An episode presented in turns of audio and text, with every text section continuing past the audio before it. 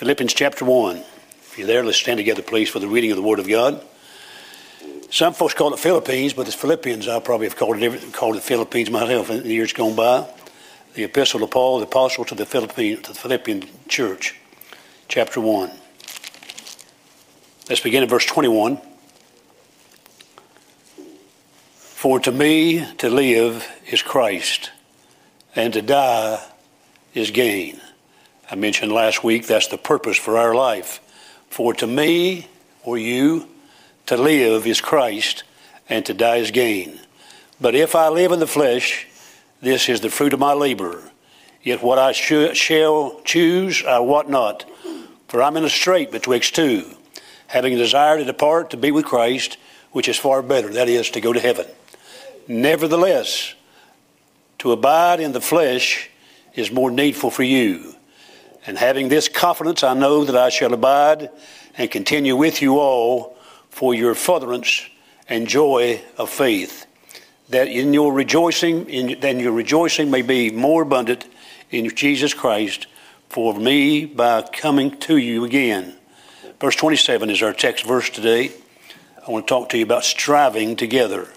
Only let your conversation be as it becometh the gospel of Christ, that whether I come to see you or else be absent, I may hear of your affairs, that ye stand fast in one spirit, with one mind. Here's the verse, the part of the verse, striving together for the faith of the gospel. Would you repeat these two words with me, please? Ready? Striving together. Say it again. Striving over my right hand side, would you say it? Striving together. Middle right? Middle left? Striving together. Left. Striving together. Anybody behind me? I'll say it myself. Striving together. Striving together. Several, well, let's have prayer, then I'll give you an illustration. Father, bless the service today and continuation through the preaching. May you speak to my heart and through my heart and help me to say what needs to be said. I need your help today in Jesus' name. Amen. Several weeks ago, we had to move a piano around here. We had some old pianos we had to get rid of, and so we was trying to decide what to do with them. So we decided to take it to a certain place, and but we needed some volunteers of some men to go down and help move the piano. Now, I probably could have done it by myself. I see no humor in that statement at all. But wait a minute, Paul, where you at? Where did Paul go to? Still, still around? Paul's, the rapture has come and Paul disappeared. Anyhow, we've asked for volunteers. We had probably, what, six guys to go down and lift the piano? It's a lot easier to have six guys taking a piano and putting on a, putting on a trailer than it is one guy. Now, if I went to move the piano, I would move the bench. That's what I'd probably picked up because I couldn't pick up much more than that. But having those guys together in one accord to do one thing, striving together to get a piano from off of the floor onto a truck. It took them working together, and thank God for that. Sometimes we might find some, folks that can't do it because they're unable to do it, but sometimes they can come around and just grunt. You know, sometimes just need some folks to grunt. I've told folks about work days around church, and we're going to have to have one here just a few days, the Lord willing, and uh, try to get some things caught up. Been an unusual year, and I'll talk more about that in just a few weeks. Been a very unusual last two years in my own life, and even around the church. But uh, there's a lot of things we need to get done around the church, and we thank God for those who are able. And sometimes getting schedules worked out is difficult. But We're looking forward to getting getting together to get some things done. But it just goes a lot smoother when everybody has their place. So I told folks years ago when I was unable, the last time I helped on a work day, I fell down across the, uh, other side of the street, fell in a hole down there, and uh, couldn't hardly walk for a while. I was trying to be there to be a help, and I think I was more of a hindrance than I was a help. I can't do what I had to do and somebody this week had the audacity to say to my face, Preacher, you're getting old. so after I slapped him a few times, I got that all squared away. But yeah, I am getting old. He can't do what he used to, but I can come and grunt. I can come and run and get coffee. Amen. I can go to Hardee's and buy Bojangles. I can do whatever I need to do. But working together is the whole idea. This thing of striving together in one accord, seeing what God can do in a miraculous way. preachers glean their sources from various places and various resources in preaching sermons. Charles Spurgeon, the old preacher, said it like this He says, I milk a lot of cows, but I make my own butter. And that's true of preaching. You may get it from a lot of sources and resources, bring it together, but you have a purpose in what you're trying to preach. For to me to live is Christ, and to die is gain, the Bible says. And he says, I want us to strive together to accomplish what needs to be done for the cause of Christ. By faith, we have one life to live. He said, Paul said, I'm getting up in years, I just soon going to be with the Lord. But he says, until then, I will stay here because it's needful. God can use me here. I'll stay here for a while. Then after a while, I'll go home to be in glory. It wasn't too long after Paul wrote this sermon or this book to the, Philippians, uh, which he was in prison when he wrote it. And he wrote the prison epistles, and one of them was the, I'm, I'm taking speech therapy, so be careful. Uh, you got to get that get that out. She told me how to work on it while I'm preaching. But he was in prison and wrote this letter to the church at Philippi. Not too much long after that, the Apostle Paul was arrested and put into, put, in, into bars and put in prison, and that he had to face a death sentence. And they said he's going to die. They're going to execute him. History says, the Bible doesn't say this, but history says that the Roman Empire was in charge. It said that Nero gave the order to execute the Apostle Paul. They're going to do it by beheading him. They would use a guillotine. And then the Apostle Paul wrote to the church at Ephesus, the church at Ephesus, where Timothy was pastor, and Paul said, I fought a good fight.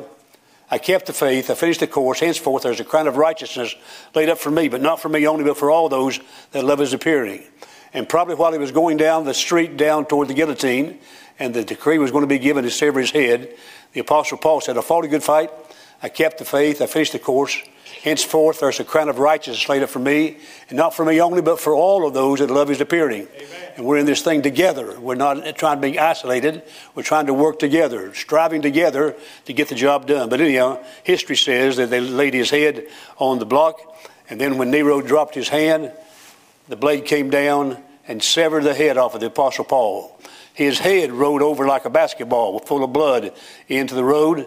But when that moment happened, God tenderly reached down, picked up the Apostle Paul's soul, took it home to glory, and he's now abiding with the Lord forevermore. And thank God one day we'll see the aged old apostle, Apostle Paul, and what he did and what he was accomplished in his life by the help of God. But it wasn't an individual thing, it wasn't a lone ranger. It was working together with the churches that he was working with and going to various places in Asia and Asia Minor. And so the true of our subject today need to strive together to be able to accomplish what God wants accomplished. This just, we accomplish more together than we do individually. We accomplish more together as a church than we do trying to do things individually. Some things can only be done by individuals, but just, just take me preaching for just a moment. It's more than just me up here getting, using the words that come from my mouth and trying to articulate some words today. It's working together. You're praying for me. How many times folks have said to me in recent days, Preacher, I'm praying for you. And I mean that honestly. I appreciate every prayer that's ever prayed uh, for me. So it's working together. Sometimes it's uh, uh, when I go driving somewhere, I have somebody drive.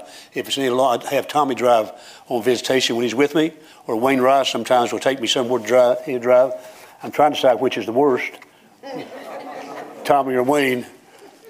But I tell you what, it's really it's really working together because it's really working on my prayer life. I'm praying much more since I started riding these guys. And it takes away sort of your manhood when you, you know, you used to drive. Mr. Key, my father in law, when he was 93, he still wanted to drive. He had to take the keys away from him because he was dangerous. Tell you how dangerous he was. Uh, he'd sneak off, get the car keys, truck keys, and go down the road. He ran into a ditch over here on West C Street. And uh, he was standing there beside the road, didn't get hurt. Some of Andrew's buddies come by and saw him and said, Mr. Key, can we help you? He said, Well, I'm in the ditch. So they pulled his truck out of the ditch and he waved at him, took off, kept on going. I mean, like he did it every day, you know. But workers together can accomplish more than being by yourself. Amen. A church is a body of believers that have been redeemed by the blood Amen. of the Lord Jesus Christ. We're in the same family. I have the Heavenly Father, who's God Almighty. I have the wonderful Savior. He's my elder brother, the Lord Jesus Christ. And we are children of the Most High God. We're in the family of God. We're part of a family that's going to exist forever and forever and forever. And I'm not sure how it's going to be in heaven, uh, how we're going to be, we're going to be known as we're known. I don't know what all that means altogether. We get to heaven, we'll be able to be seen and see people that we fellowship with down here, and as a family of God will exist forever and forever as God so ordained it. But He gave two churches in the book of, uh, in the New Testament, two books especially. One was Philippians, and the other was First Corinthians. I think to illustrate illustrate what I'm trying to say, and I'll do my very best to get it out today. Two books out of the 27, 27 books in the New Testament. There's 66 in the entirety of the Bible, so that means there's 39 in the Old Testament. 27 books make up the canon, what we call the Holy Scriptures, from Matthew through the book of Revelation. And then you get to the end of the book of Revelation, it says Amen, and the Scriptures has been completed and preserved for us in the English language for this generation. And I'm grateful for that, that I have a Bible in my hand. I'm glad I can read the Word of God. But when you read the books of the Bible, you find every one of them has a theme and they're trying to correct something or share something or in, help us to be like this or not to be like that. These 27, the first four is the Gospels Matthew, Mark, Luke, and John, tells about the birth and the life of Jesus Christ, talks about his crucifixion, talks about uh, three days later he arose from the dead. And by the way, Jesus did die on the cross, amen? amen. And shed his blood for us over 2,000 years ago. And they took him to an empty, to an empty tomb and they placed him inside of that tomb. And then they rolled a big stone in front of it uh, guards did so they could keep Jesus in there. They thought somebody would try to steal his body and claimed he arose from the dead. Now, on the resurrection day, we call Easter, on the resurrection day, Jesus didn't need anybody to move the stone out of the way. I mean, he could just speak and the stone would go rolling away. But when they looked in, when they looked down to come down to the tomb that day, Jesus was not there. And the angel said, He's not here. The one you're looking for is not here. He's risen from the dead. Jesus could get out of the tomb. He didn't, the stone didn't hold him in there, and, but he did come forth gloriously as the resurrected Savior. So I have a Savior that bled and died for me on the cross of Calvary and paid my sin debt, a debt I owed. Jesus paid it all. All to him I owe. Sin had left a crimson stain. He washed it white as snow. And then three days later, he arose from the dead. The Bible says, for my justification. What does that mean? It means that I'm not guilty in the eyes of God. When I accept Jesus Christ, my sins have been removed from me as far as the east is from the west. You say, Preacher, have you committed any sins in your life? I've committed my sins in my life. Have you? Every sin that ever comes to your mind, if you've been saved, has been removed from God's memory and placed in the sea of God's forgiveness. And I tell you what, that's a pretty good deal to have, to know that our sins are under the blood of Christ, to be remembered against us no more. But he wrote the church to Corinth, and it was filled with problems. If you want to find a church that you wouldn't want to pastor, it would be the church of Corinth. Paul wrote two epistles to the church of Corinth because they had a lot of problems. As a matter of fact, they got into trouble immorally. There was people having some problems in the family, church family uh, that uh, were involved in incest and how sad that was. And so had to be dealt with. And Apostle Paul dealt with those issues. There's selfishness. They were very selfish. Look at me. Look at what I can do. Look at the gifts that I have. And they sort of got braggadocious about what they had their ability to do. It's not a matter of what you can do by yourself. It's not a matter of you. It's a matter of the kingdom of God. For to me to live is Christ and to die is gain. And so they were very worldly. The word carnal, I guess, is a good word you'll find in 1 Corinthians. They were very carnal. That means they were very fleshly. So Paul addressed these divisions in the church. They had divisions, they had cliques around personality. Some says, I'm not a Paul, I'm Apollos, or I'm a Cephas, I'm somebody else. This is one I want to follow. And the list goes on and on and on in divisions that they had in the book of 1 Corinthians, and Paul was addressing that problem. And they got so worldly that when they had communion, they'd just have a big feast, have a big party. In December, oh, about 25th, somewhere through there, we'll have communion service. We have it usually twice a year around Easter and around Thanksgiving, around Christmas time. And we'll gather together as a church family and take communion, which is not, not a, it's not a party. It's not a big feast. As a matter of fact, just with a cup of grape juice, what that is, and a little piece of unleavened bread. I mean, you, you're not going to get full on that as far as physically, but it can fill you up spiritually because you're doing something Jesus said to do. He said, Do this in remembrance of me until I come again, receive you unto myself, and we enjoy it in God's kingdom. I want you to enjoy the fact that you can remember what I did for you on the cross of Calvary. And that little few ounces of grape juice is a symbol of the blood of the Lord Jesus Christ. And that little piece of unleavened bread is a part of his broken body for you and me that we could have the redemption that we do have. And so thank God for it.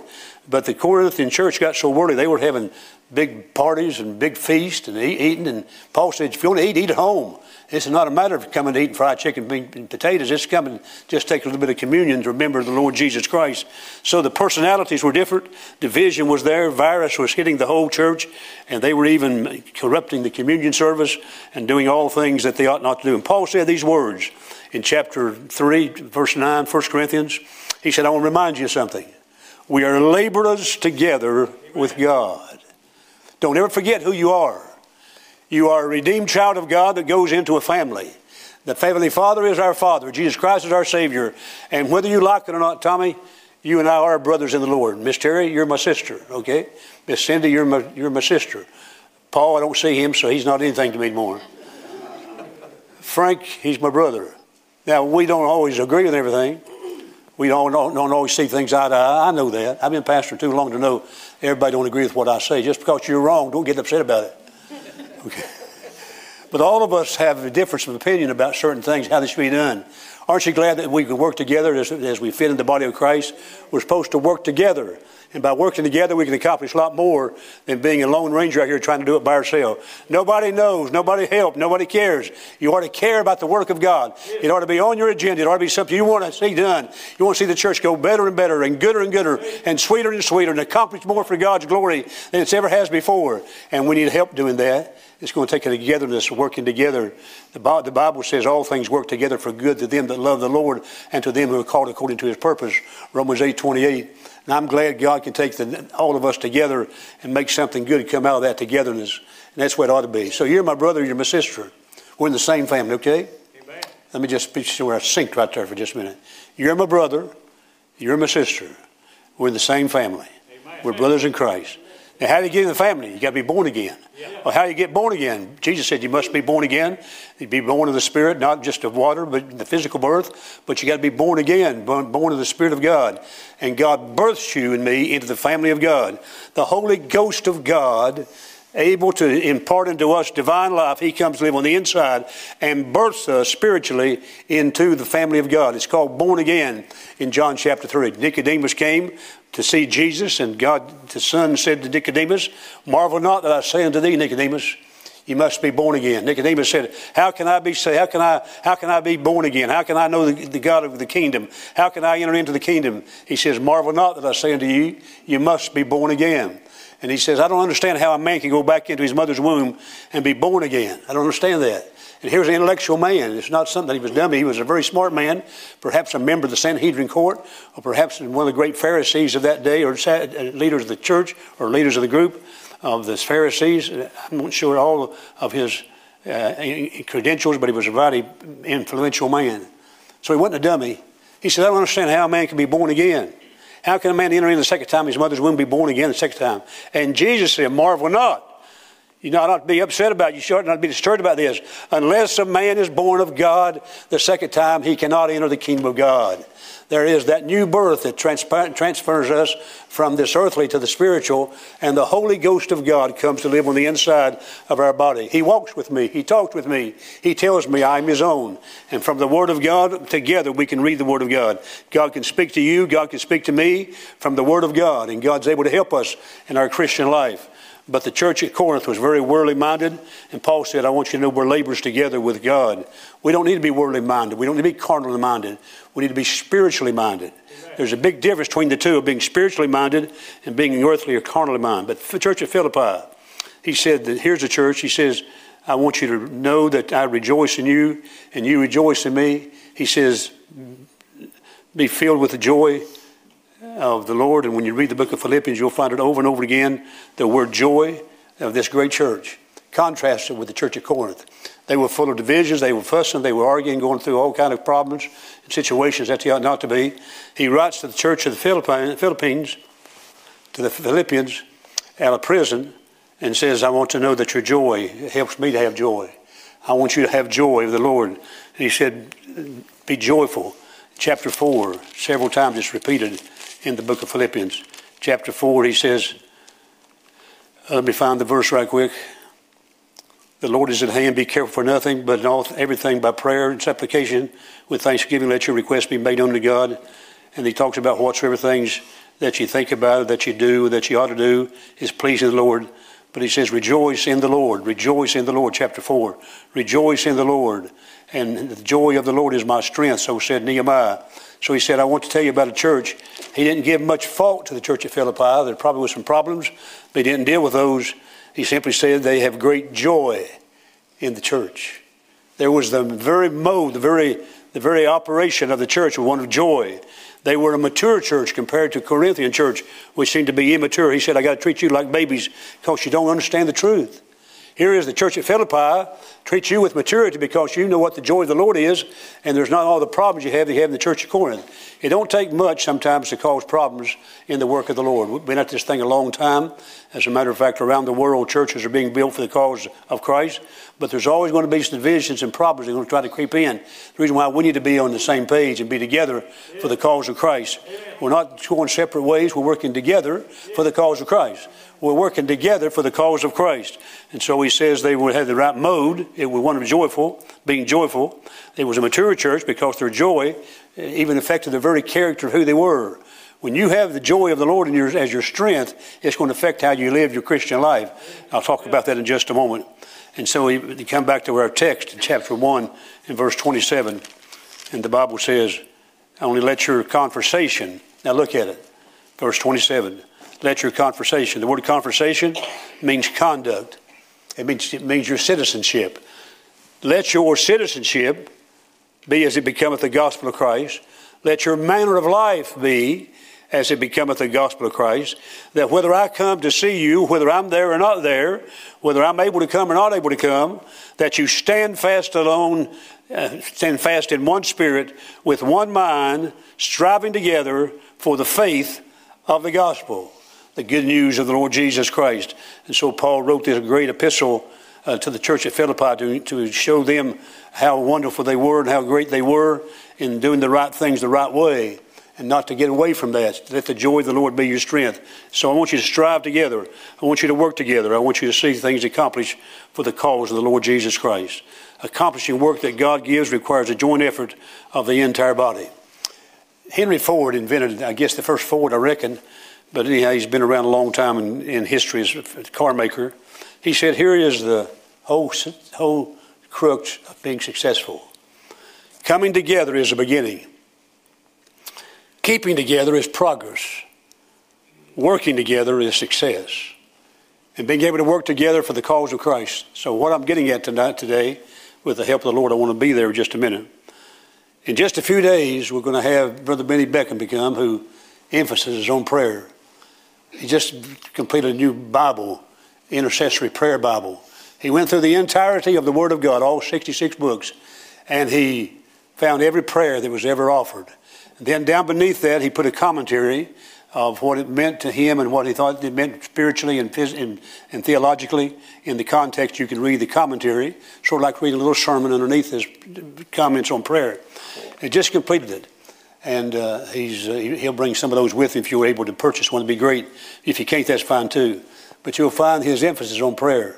The other day, I told somebody come by the office, and we were talking, and he's uh, lives in Winston-Salem when he's on this side of the, of the Mississippi, lives in California the rest of the time, but he's living here outside of Winston-Salem right now, and he'll be with us. He's uh, getting up in years, but his whole emphasis has been on prayer in his life.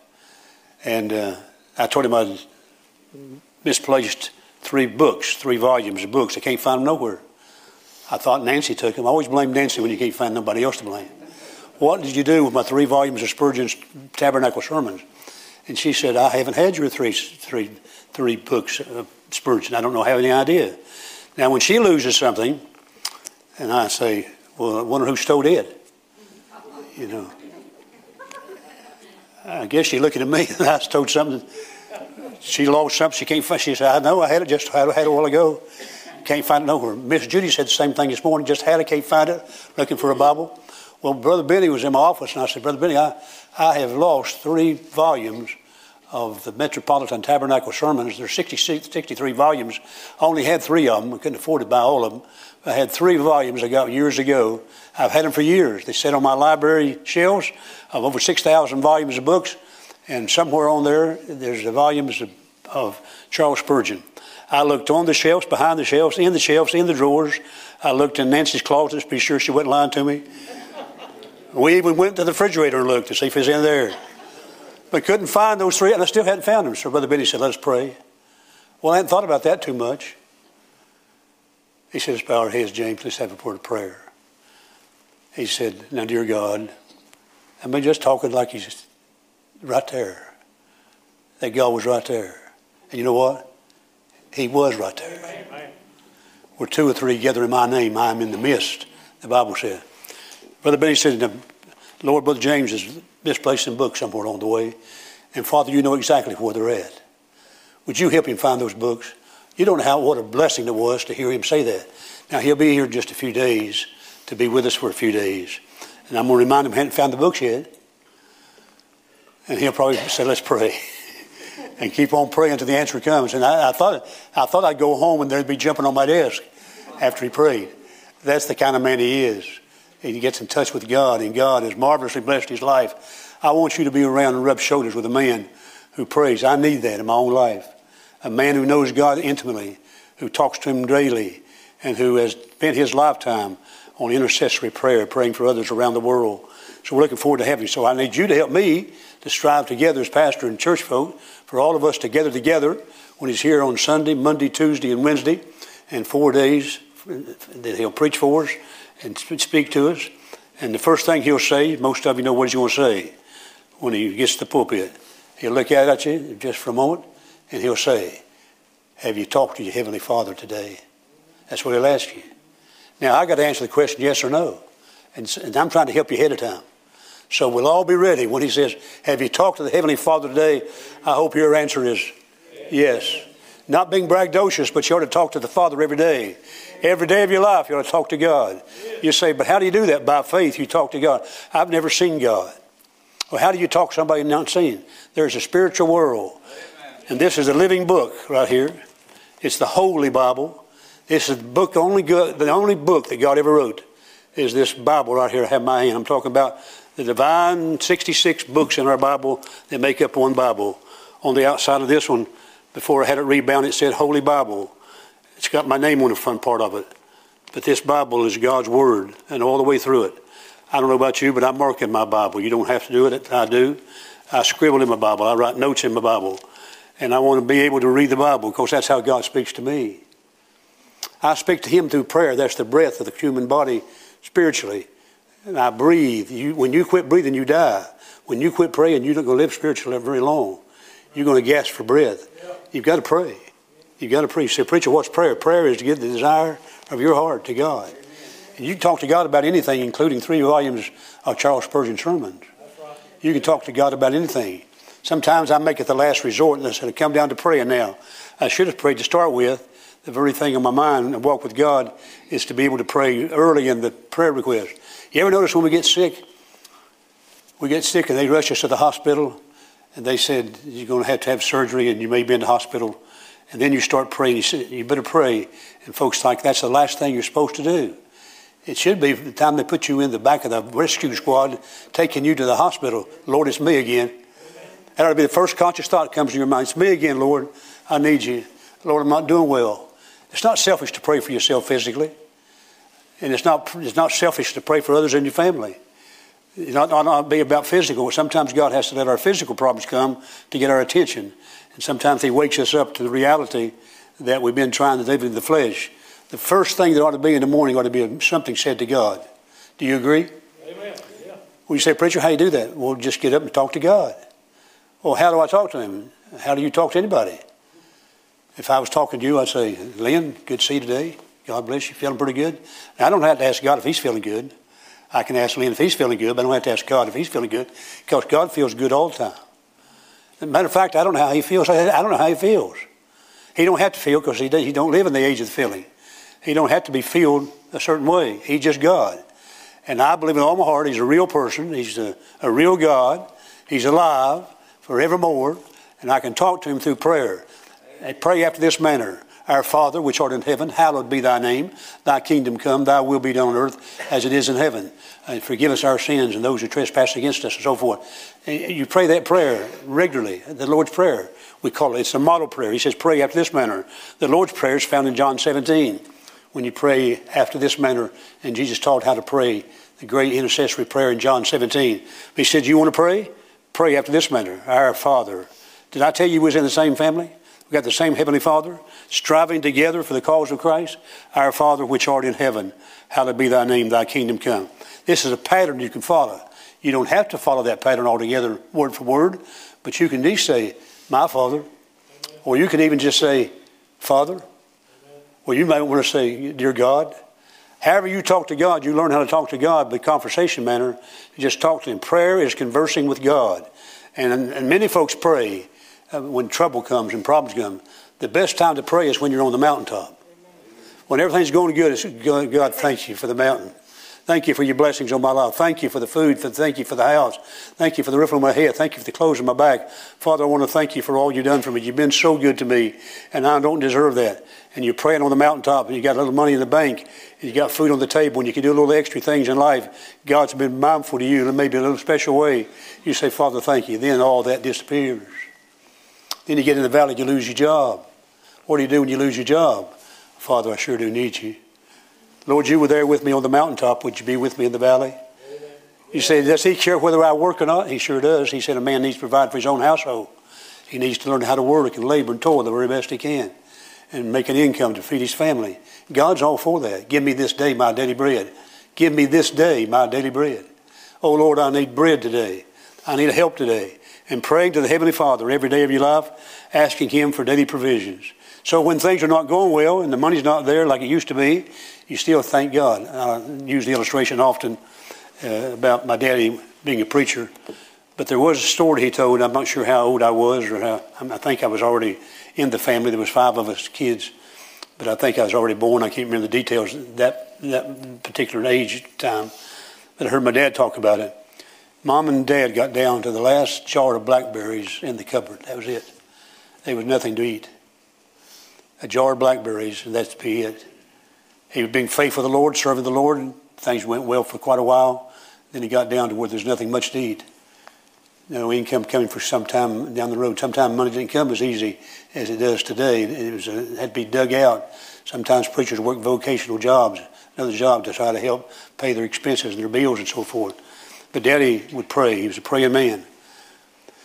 And he said, Lord, we, we're down to the last jar of blackberries. I don't have any money, couldn't get no food. Lord, you told me to take care of my family, and I'm trying to the best I know how. Lord, would you supply our needs? And this is true. There was a knock at the door. My dad went to the door, and somebody outside says, Is this where Mr. Paulie lives? And they said, Yes, sir. Said, We got something for you. They backed a pickup truck to our front porch. And they began bringing in groceries after groceries after groceries. And my dad said, Whoa, whoa, I didn't order those. I, I, I, I can't afford to buy any groceries. He said, Your name Eldon Paulie? He said, Yes, sir. He said, well, who, who they from? He says, I don't know. I'm just a delivery boy. I'll tell you who they come from. Come on. There is a God in heaven. It may not always come miraculously like that. But God promised to meet our needs and supply our needs according to His riches in Christ Jesus. And God knows my name. He knows my middle name. He knows every hair on my head, every hair that's been on my head. He knows my address. He knows my phone number. He knows my social security number. And I'm not going to give it to you. He knows all about the numbers that I have. He knows them. He knows me. He knows me. I like it when Nicodemus, not Nicodemus, but Zac, what's he got climbing the sycamore tree? Zacchaeus. Zacchaeus. Thank you so much, class. Zacchaeus. Or Zacchaeus. Zacchaeus. Jesus came by one day and Zacchaeus heard about him. So Zacchaeus was a short man, a little of stature, and he couldn't see for the, the press. The crowd was too big. So Nicodemus, he was a tax collector. What a wonderful job to have. A tax man, IRS. He ran down the street or down the road, climbed up in a sycamore tree, for Jesus was to pass by that way that day. He's coming the Jericho Road. And uh, Zacchaeus said, I want to see him. He climbed up in that sycamore tree for the Jesus to see. And when Jesus got to the bottom, to the, to the place where that sycamore tree was up, and he looked up and said, Zacchaeus, come down. Here's what Zacchaeus said to me when I read it. And Zacchaeus said, He knows me. Yeah, that's right. He knows me. Zacchaeus, come down. Get out of that tree. Come down. I want to fellowship. I want to, I want to go to your house today. Zacchaeus scrambled down. The, not only does he know me, he wants me. Not only does he want me, he loves me. I'm just an old tax collector, and those tax collectors back in those days, they'd collect all the taxes they could, and what else they could get above that, they got for themselves. They could tell you, well, you owe, you owe $50 to the government, and you pay 50, now you owe 10 more for the other fees. And they, all they could collect, they get in their own pocket. That's the reason why they were hated. I'm glad God can save the IRS agent. I hope God saves more of them this year. God can save the tax collector. God can save the adulterer. God can save the idolater.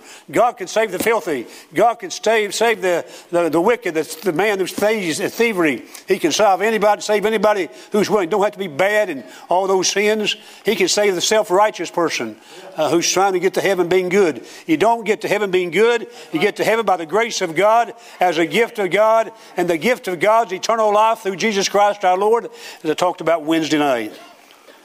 And here's what I want to close with. I, I, did not get to my sermon, so please forgive me for that. If I'll just mind the Lord and trust I said what needed to be said. I said Wednesday night, salvation is a gift. I thought about it more and more this week. How do you want to be saved? Yes. The wages of sin is death. The gift of God is eternal life through Jesus Christ our Lord. Gift. I give you a gift. You either receive it or you reject it. If I put this, this eternal life is in your hand, you now make a decision. I now trust Jesus Christ as my Savior. I receive the gift of salvation. But I got to do something to be saved. No, that's not what the Bible says. When you give somebody a gift, there's no strings attached. If there is, it's not a gift. I tell you what, I'm going to give you this gift, but it's going to cost you $100. That's not a gift, that's something you earn. Or I, you've got to go to church regularly or you won't go to heaven.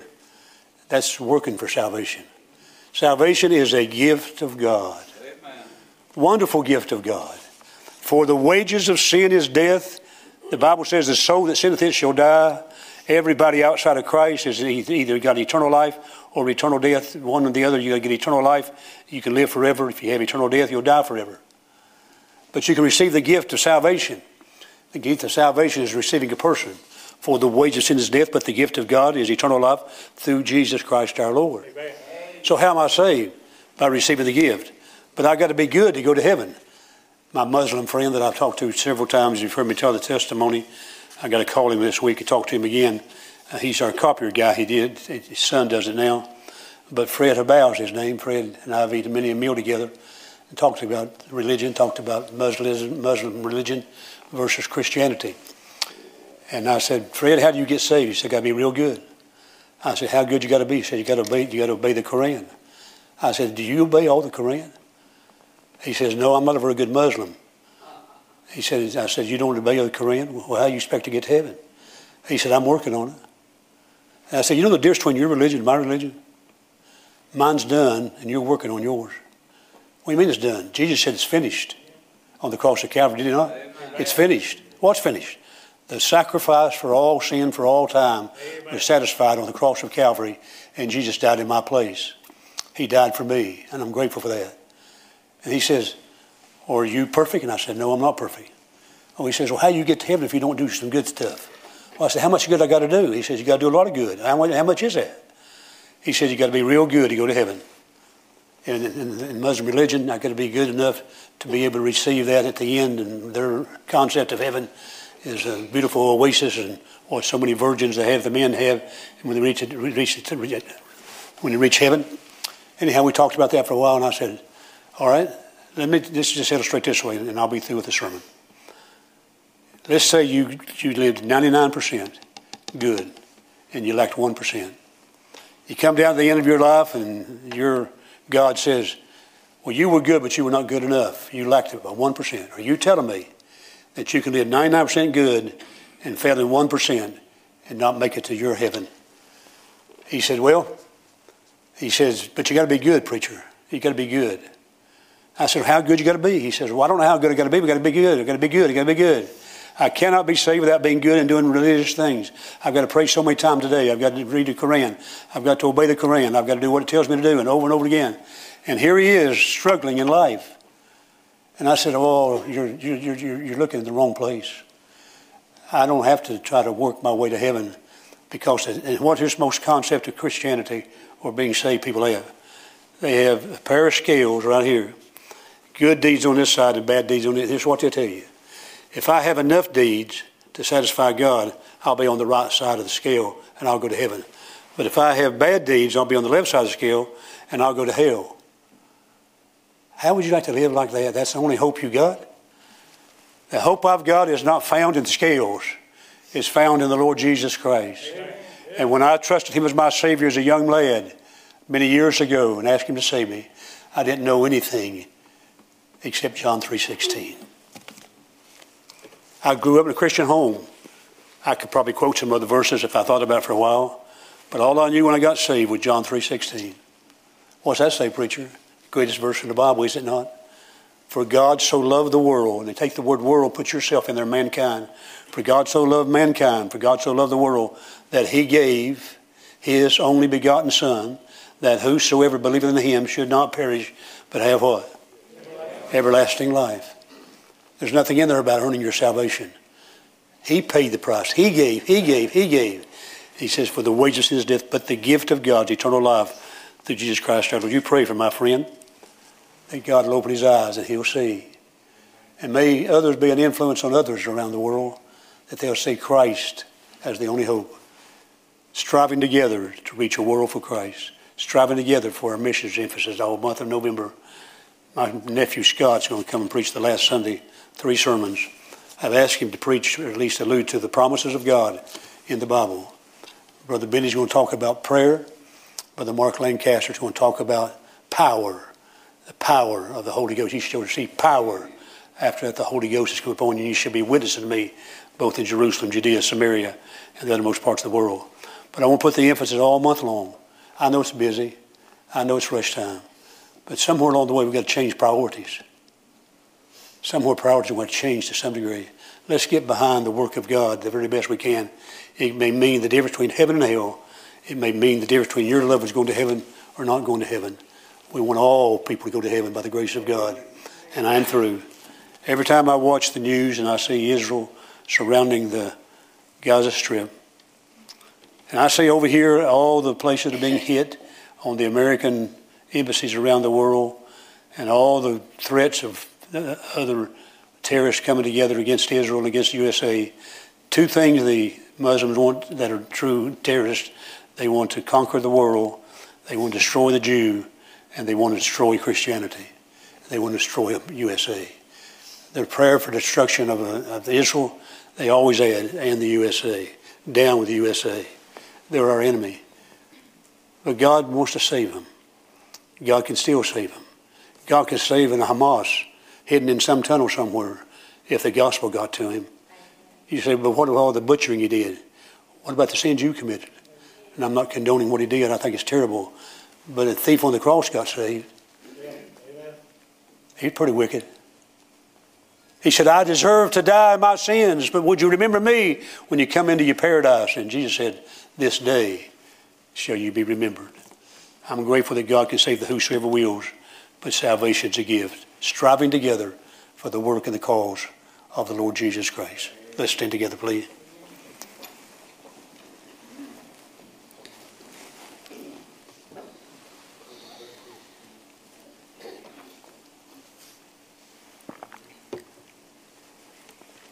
If you need to pray as a Christian, you come. If you backslid away from the Lord, not living as you should, or maybe you want to be saved, by all means come. Trust the Lord Jesus Christ today. Father, would you take the brokenness of this voice and direct it to where you want it to go? Lord Jesus, may you bless the invitation. May we strive together to work together for the cause of Christ. May we love you better. May we see you more clearly. May your will be accomplished in our lives. Forgive us of our own failures and sins and shortcomings. Give us victory and revival, we pray.